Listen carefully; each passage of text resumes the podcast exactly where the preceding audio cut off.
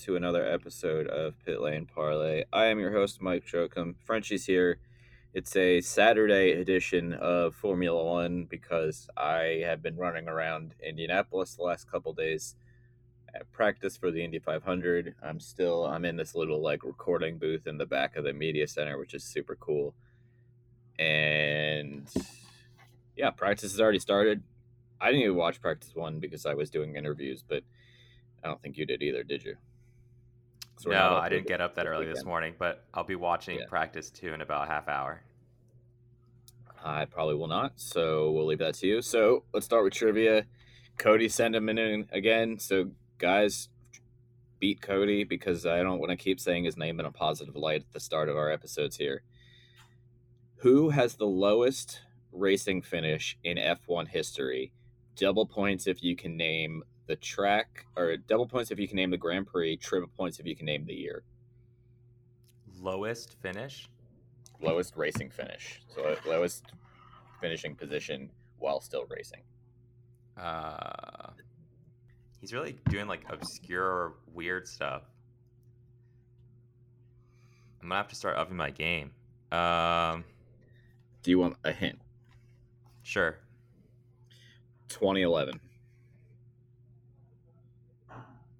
2011. The lowest finish. I'm not sure. Narain Karthikeyan finished oh. 24th at the European Grand Prix. So that's the lowest anyone's ever finished in Formula One, and and still like cross the, the you know I'm sure there's guys who finished 26th, but they crashed out or whatever. Oh, okay. So it was not a DNF. He was actually racing Correct. till the end of the Correct. Okay. Well, Narain Karthikeyan was not necessarily known for his uh, ability, I would say. I mean, I don't think he was awful, but I don't know. He was not in good equipment, and I don't think he really had the talent anyway. I think he finished in the points once. Uh, yeah, probably. And it was at the 05 uh, U.S. Grand Prix. I think he finished well, like fourth or something there. Yeah, that that doesn't count then. What's next? So we've got a decent amount of news to get to before we preview Spain, and I'll start with, I guess, the proposal by New York City's mayor uh, Mayor Adams. He offered Eric Adams. He offered uh, for F1 basically to come to New York and race on this island, Randall's and Ward's Island. Do you know where that is? Isn't that Riker like where the prison is? I thought Rikers was on Rikers Island. I thought I, I thought I I'm, I don't mean where it is. I mean like next to it. Oh.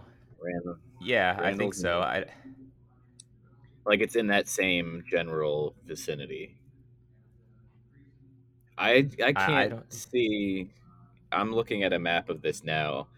What like I feel like that's saying like yeah, you know, we're gonna put in the effort to like say we're we're offering a New York City race, but like we don't want like New York City to be impacted by it. So we're gonna give you this like kind of shitty area uh, you have to cross like six bridges just to get there.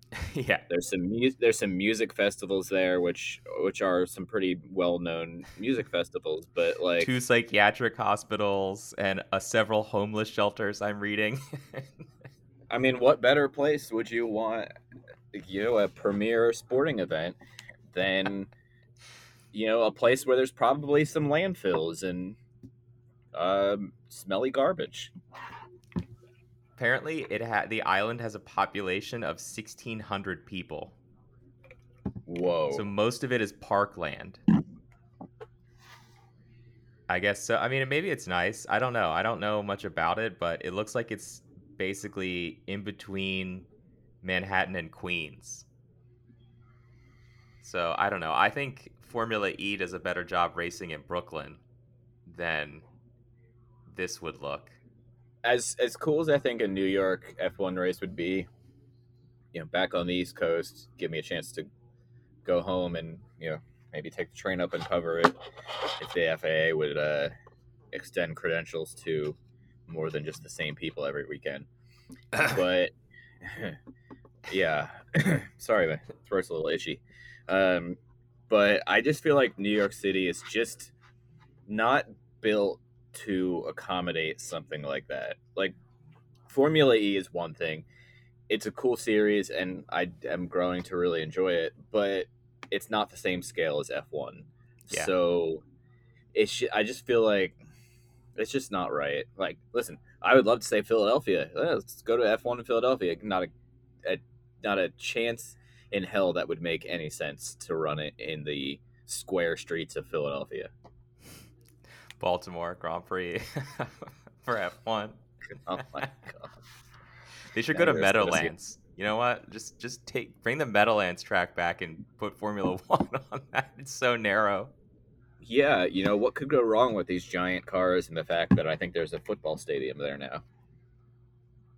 Hasn't there always been a football stadium there? Well, the new stadium is where part of the racetrack used to be, I think. Got it. Okay. Like the new stadium that was built, I don't know, it's 10 or 15 years old at this point, but yeah. Remember when Bernie was trying to get uh, a race close to New York and there was like a site at Port Imperial in New Jersey that he was working on in like 2011? God, no. They, they were trying this. I but don't. anyway, um, Greg Maffei is that how you say his name correctly? I've heard it pronounced a lot of different ways. The president of Liberty Media um, downplayed the chances of adding a fourth American event and basically shut this idea down before it even got off the ground. He That's said, probably for the best. Yeah, he said uh, he thinks it's very difficult and that Randall's Island is probably not our perfect venue.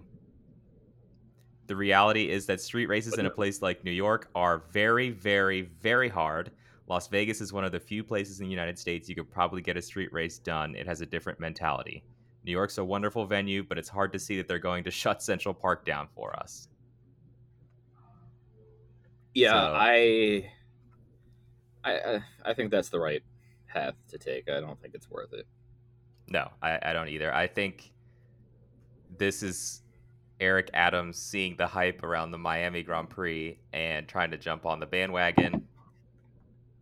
And I really don't think that New Yorkers would stand for streets being closed. yeah. Right, next up on the list. Oh, next. sorry. Go ahead. Okay. Next up on the list no, no, is the other big thing in the news is that Aston Martin, well, a lot of teams are coming to Spain with upgrades. Like almost every team I was reading has upgrades, every and I'm not going to go Haas. through the whole list. What's yeah, up? Every team except Haas. Oh, every oh, team it? has an upgrade, at least one upgrade since Haas. Yes. but they're bringing it at France, is what they said, right? I guess. I I don't know to be honest with you. I'm always skeptical. I'm still like a little fatigued from the last three years of Haas to like believe anything they say. So like, I'll wait and like literally every other team is like, we should probably do Spain, and Haas is like, we're good, but like, are you? Now you're gonna fall behind a little bit, or maybe fall we'll behind see. a little bit if the if the upgrades work. I shouldn't jump to conclusions like that, but doom and gloom. Sorry. I hope they don't crack a chassis. Yeah, that would be uh, not good. It's gonna be my new catchphrase. Um, so the big story is that Aston Martin has been accused of essentially copying Red Bull. And we know that Aston Martin is pretty good at reverse engineering cars because they basically had the pink Mercedes um, in 2020 as Racing Point.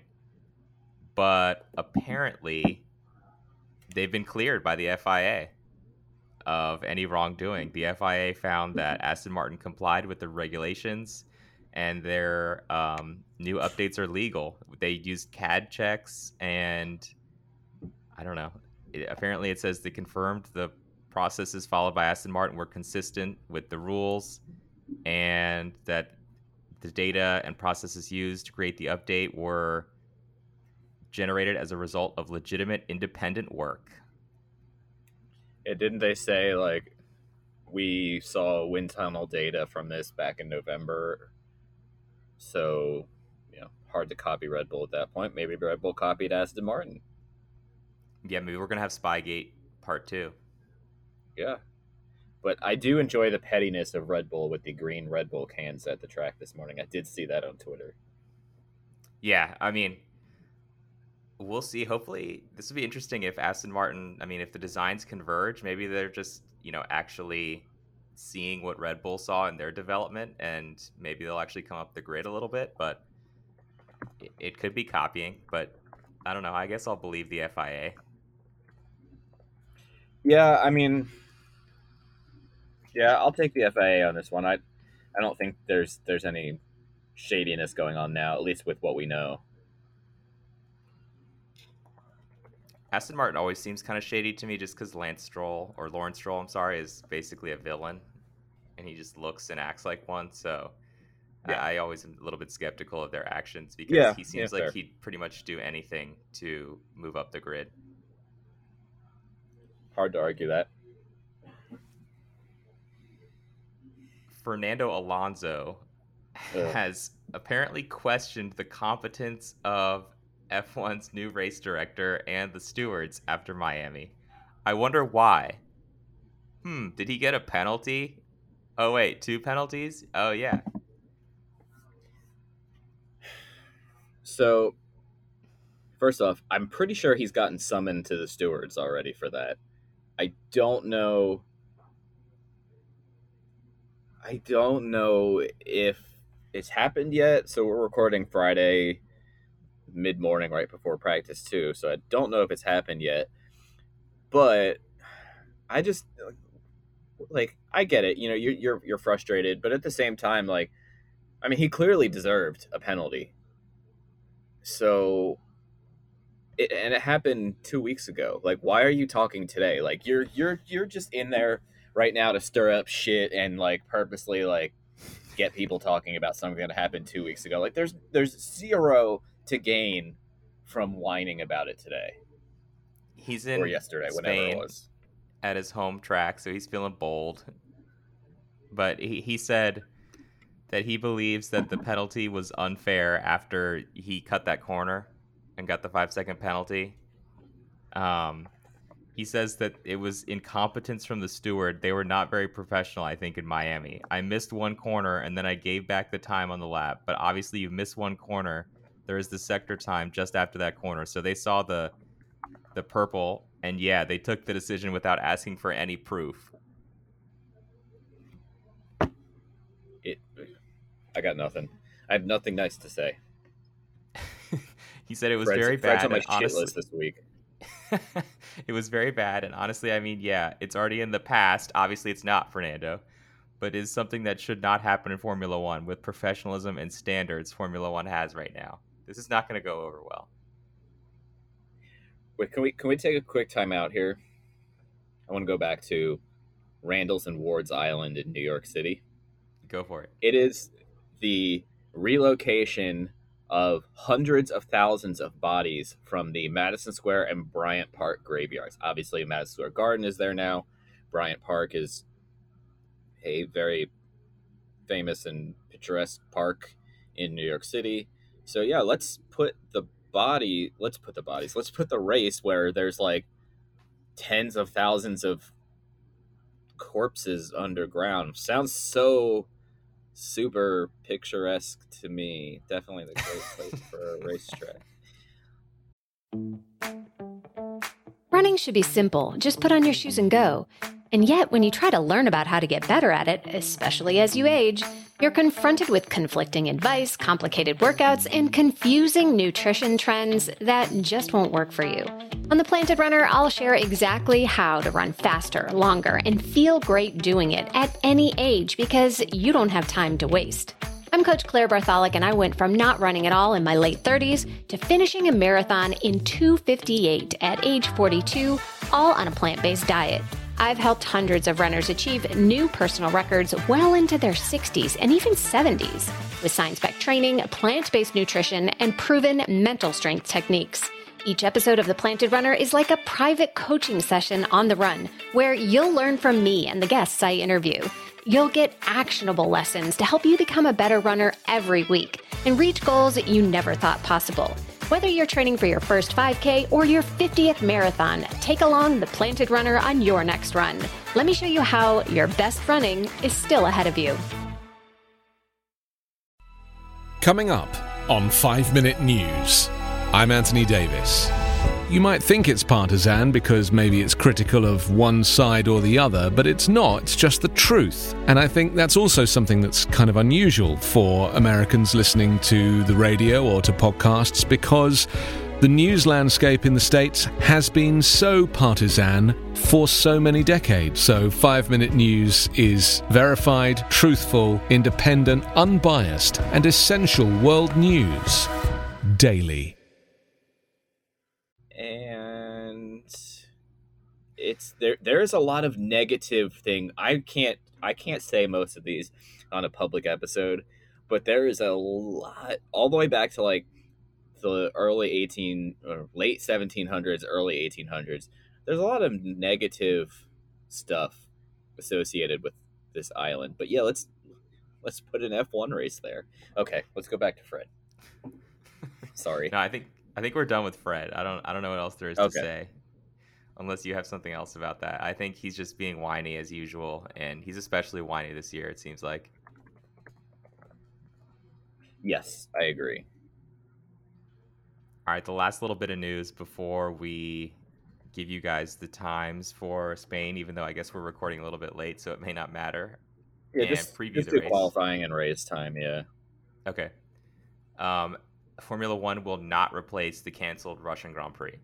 So we're gonna have 22 race season this year, not 23. And there was a speculation that we were going to have a double header in Singapore, um, but that's not going to happen. So we'll just have 22 races, and I guess they were considering um, Qatar as well, but or Qatar, however you appropriately say that. I did never know.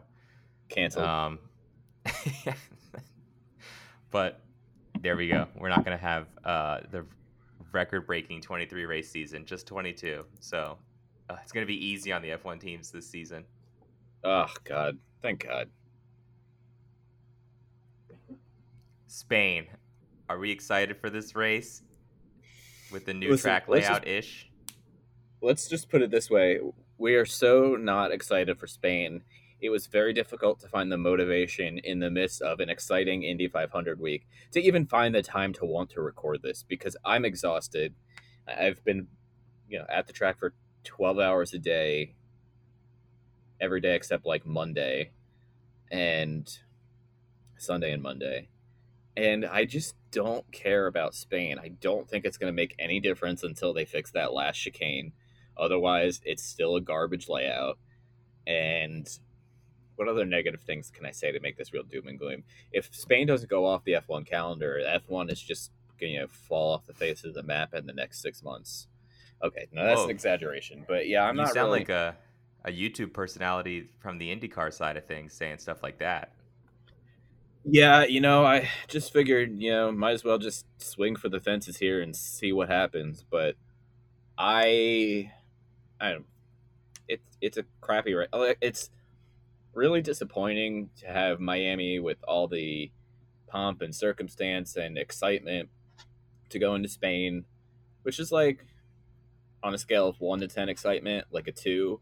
And then you go to Monaco, which is like a negative two excitement because like Monaco qualifying is awesome because yeah. that's the only time all weekend there's anything that happens that's exciting. So I just feel like it's like such a letdown after Miami. Like May, like yeah, I yeah, that's all I got. All right, given given that excitement, let's uh let's preview the race and give you guys the times because I bet everyone's super amped to watch the race now. Yeah, um, I hope you really enjoy the race after I just shit all over it. Watch it end up being good somehow because we did this. I don't. Oh, I know. it, I know. No, no, me either. Anyway, we've got qualifying on Saturday. I don't know if you'll be listening to this on Saturday, but we're recording on Friday. Qualifying is at 10 a.m. Eastern Time, and the race is at 9 a.m. on Sunday morning. So let's preview. Who's going to have a good weekend? Lewis Hamilton, podium finish coming. Okay. Uh, I'm going to say that Alonso's going to have a good weekend just because he's so cranky that he needs to get a little good karma. All right.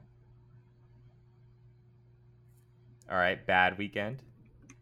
Uh, what other fan base can I trigger? Let's go Lando. Uh,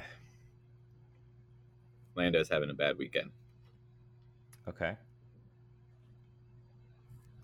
Lando.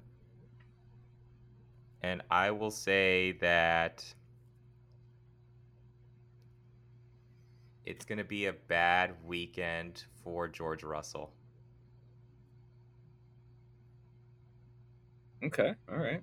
You said Lewis is going to have a good weekend, so I had to say that George is going to have a good weekend so that all the people that are saying that uh, George is like the mega talent that's unseated Lewis and is destroying him can just kind of go eat their words. All right. That's that's fair. And then what else do we, are we going to go for? Are we going to go for uh, surprise Q3? Or are we done doing that one?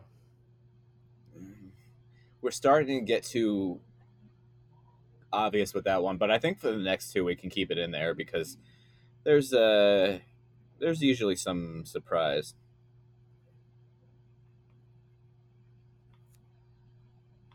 All right, so surprise Q3. Yeah, I'm looking at this. Sorry, I I said let's keep it in there. Then I was like, "Oh, who's racing again? Uh, let's say surprise Q3 or yeah Q3. Hmm. Alex Albon. That Okay. red hair continues. Did you see that? I guess uh, Jost Capito and who else has their hair dyed red now too? Somebody else I just saw. Yeah, one of the other important people there. I forget. Why can't I think of who it was? I don't remember, but yeah, everyone's dyeing their hair red. All right, so surprise Q3 for me is going to be, and let's say Lance Stroll. Ugh. And I feel terrible saying that, but you know he made Q3 last week. Maybe he'll continue, and Aston Martin's uh, new Red Bull design will work out for them. All right. Yeah, watch, watch like we've been like dogging Aston Martin and their like design copy and they, they go out and like get like a double podium. I'm not predicting that. Please don't write that down. No, I'm not writing it down, but how did it feel to say that? Uncomfortable, sad. Like Lawrence Stroll is standing behind me with a knife, like say something nice about me. so wait, did you did you hear that everybody's speculating that? I mean, people have been speculating for a long time already about this that um, Vettel is going to retire after this season, and then Alonso is going to go to that Aston Martin seat as like a one last uh, hail mary. I I feel hmm. I don't know. I guess right now I would say that's a terrible idea. Things could change. Maybe halfway through the season or later through the season on the Aston Martin upgrades. I don't think it will, but it could. But yeah, I wouldn't do that. But Alonso's really good at making the wrong switch, right? Like at the, making the switch at the wrong time. So it, that'll probably happen. Like Alpine will win the title right after he leaves. Yeah. Okay, I want it to happen just for that reason. Because that's what he's done, like at least, I would say three times or so. Yep. Because like he left McLaren in 2007 or after Lewis 2007, and yeah, and he left for uh no, he left Ferrari like right when they were really getting good. I think. Yeah, because then Vettel came in. Vettel came in, right? Yeah. My timeline is a little screwy. I haven't had enough coffee yet today, but. And then I mean, he left uh, McLaren right as they were getting good after his whole comments. Not like he was going to win a championship GP2 with engine. that, but yeah. Yeah. Yeah. All right. Well, uh, make sure to set your grid rival lineup. Actually, by the time you listen to this, it's probably too late. I know some yeah, people. don't set it so that we can move up the. Yeah, the don't set it. Don't it. I'm 11th you know, right delete. now in the grid in the league. I think I'm like 22nd, which is is not bad considering no, where I started. So we're moving up. It is what it is. We'll keep it short. Uh, enjoy the F1 race. Enjoy Indy 500 qualifying. Whatever you're happen to be watching this weekend, listen to this during it, and we will be back next week to do a recap and preview the snoozer of Monaco. Everybody have a lovely weekend of racing. Hey there, my name is Michael Laminato, and this is Pit Pass F1, a brand new podcast that'll take you closer to the action of the world's most prestigious motorsport. From Monaco to Miami and Australia to Azerbaijan, Pit Pass F1 is on the ground and has you covered. Esteemed F1 journalists Julian Cerasoli and Chris Medland will take you inside the sport every round. They'll keep you up to date with the latest news breaking in Formula One and the most influential views shaping the world of Grand Prix racing. Every Friday, we'll be bringing you a track guide and race preview, and Chris and Drew will be in your feed every morning from Saturday through to Monday to keep you up to date on all the day's action on and off the track. So if you want to be in the know on the latest in Formula One, subscribe wherever you get your favourite podcasts and visit us at evergreenpodcasts.com. Pit Pass F1, a brand new show for Evergreen Podcasts.